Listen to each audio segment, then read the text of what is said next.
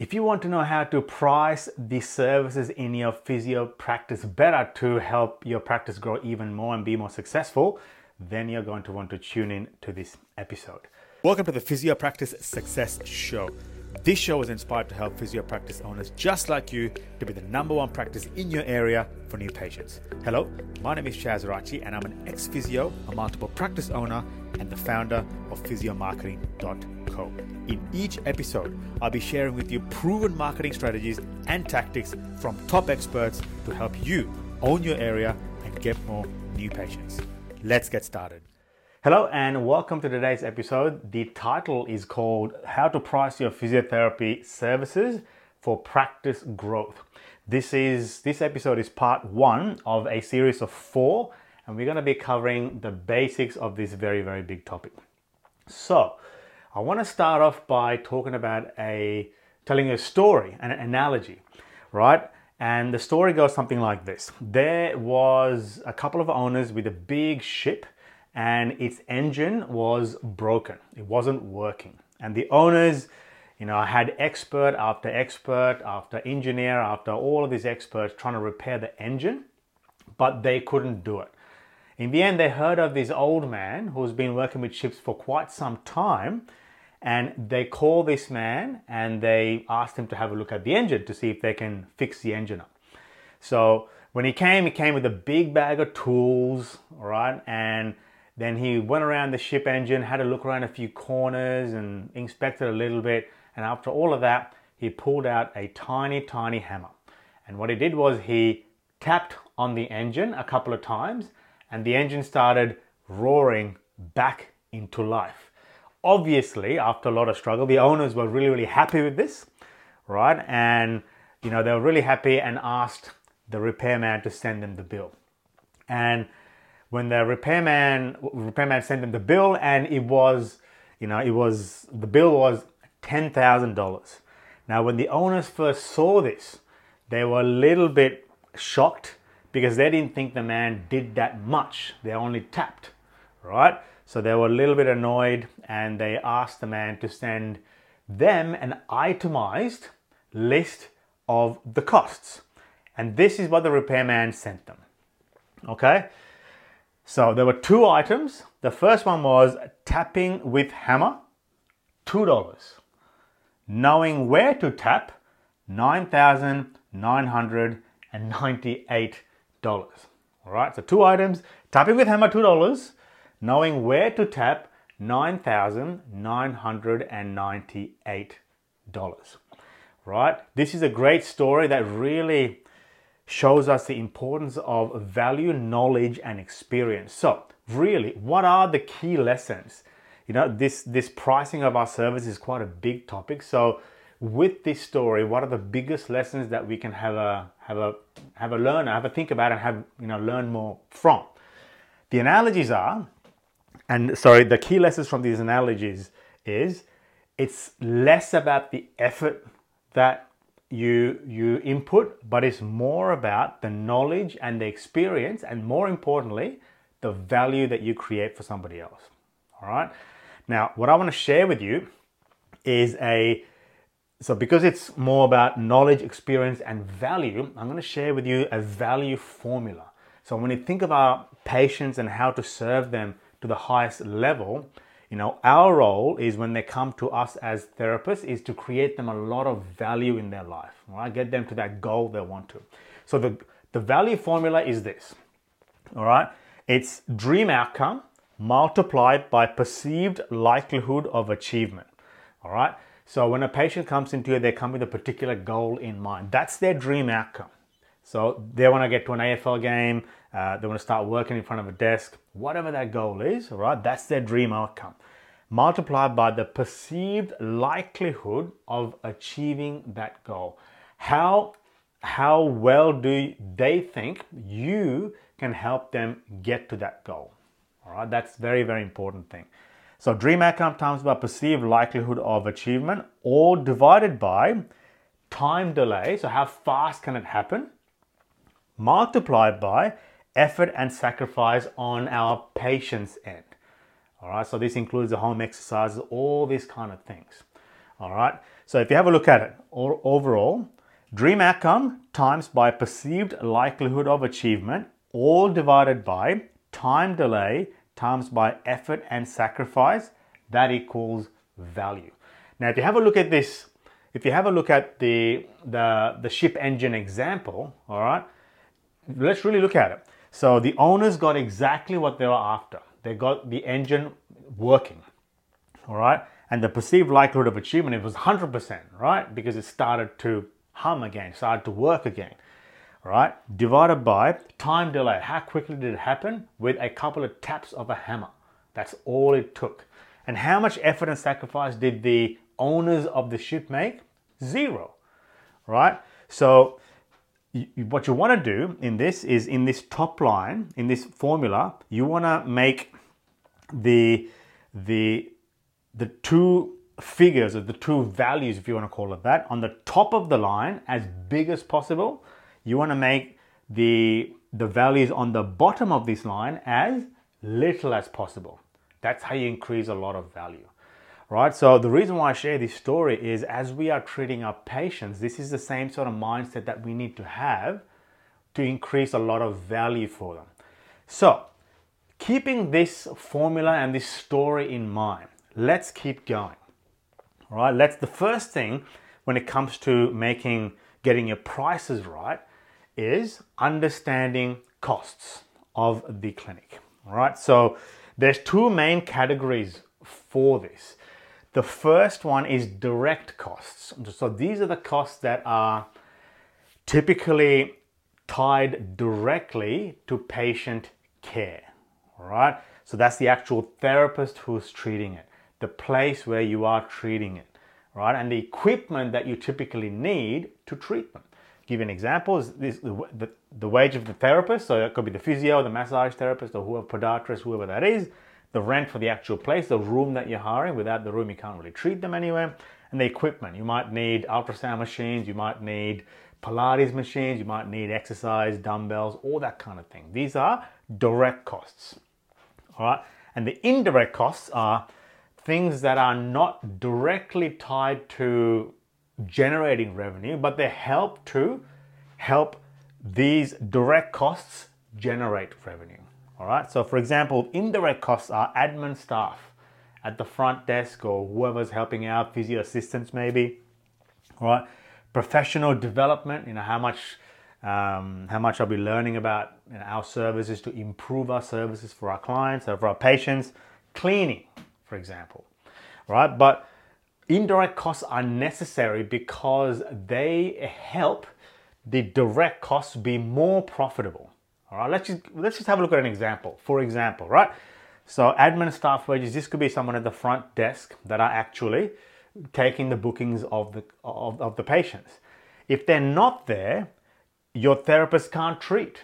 They're the admin staff are the ones who are booking people into the diary, or, you know, so they're a very, very important part of it, all right? Professional development is something that we need to do as physios and therapists to really make sure that we are staying current with you know, what we know and the knowledge in the space to help deliver a better service and a product, all right? Because obviously if we don't do that, you know, everyone else could do that and you can be left behind. Therefore, you cannot stay competitive, right? So you can see how professional development will help direct costs and direct revenue, all right? Cleaning.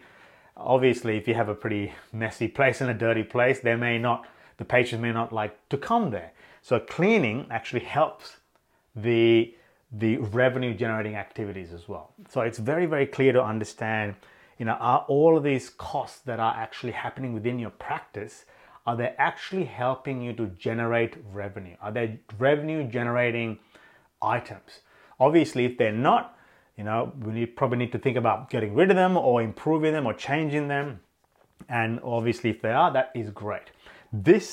So knowing these costs and how to now price the services, this is where an accountant comes very, very handy, right? So if they have a look at the books, they can look at what all the costs are, and then what needs to be done, or what kind of margin do you want to make sure that you are not only covering your costs, but you are profitable as well. Right? This is the most basic part of it. Second is market research and pricing. Right? So this is where we really need to make sure that we have a look at our competitors, have a look at the other clinics and practices around us and the services they offer to see what prices they're offering. What are they charging? All right, because it can, if there's quite a few practices that are charging a similar amount of money for the appointments, that might be an indication as to how much patients are willing to pay for this service in your area, in your practice area, all right? But what I wanna encourage and what I wanna mention is, if you go back to that value formula that we mentioned earlier on, we always gotta be thinking, how can we actually change this? How can we not focus on how much we're charging, right? But how can we focus on how much value we are creating? That's a big, big thing. Just because practices around us are charging a certain amount doesn't mean that's what we need to be around. We need to start thinking about, instead of just, this is the amount, this is a set amount, what people are willing to pay. Maybe, and often there is, right? What are some other ways to increase the value so we can change how much we can charge, right? And obviously, doing the market research and pricing and understanding the demographics of the area as well. So, understanding, you know, the age group of the population that's around our practices. All right, the income levels. Obviously, when you have people that are with a higher income, they tend to spend a bit more on things. So that's something that we need to factor in. All right, and what do they value? For example, you could be in an area where it's an elderly population and, you know, they truly, truly value about being independent and mobile and maintaining that level of independence. This is what they truly, truly value. Or you could have, you could be in an area, at the other end of the age spectrum, you could be in a very, very parent-rich area, all right, with lots of babies and kids that all they care about is making sure that their babies are well in a sense of movement, breathing, or the pediatric physio sort of thing, right? Or, you know, you could have a lot of athletes around your area. Running, sports could be a very big part of where you are in your community, in your local area. And because of that, that's what they value. And because of these things, because of these reasons, we can start to think what people value more, and then we can adjust how we bring that value to that patient when they come to us, and using that formula to try and change things around to provide them more value, so price becomes not relevant. It's all about the value that you create. All right, so this is where I just talked about the value-based pricing. All right, so a lot of practice owners, including myself when I was running them, we are purely focused on cost and not charging, not overcharging, all right? But there's a saying in business, if you only focus on your price and lowering your price, there's only one way to go, which is down, right? So that is a very dangerous place for a profitable physiotherapy practice to be. Instead of focusing on price, we gotta think about what kind of value can we bring into our patients.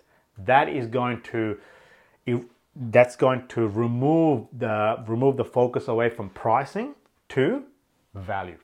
That's the most important part. Okay, as I mentioned, I just want to cover this value equation one more time because it's quite an important one. All right, so let's cover the value. So whenever we are helping our patients, what we really want to do is influence these four parts. All right, let me cover them again. So value equals to dream outcome multiplied by perceived likelihood of achievement. All right, so they want to get to an AFL game. That's their goal. How likely do they think you are helping them get to that point? All right, this is what's important.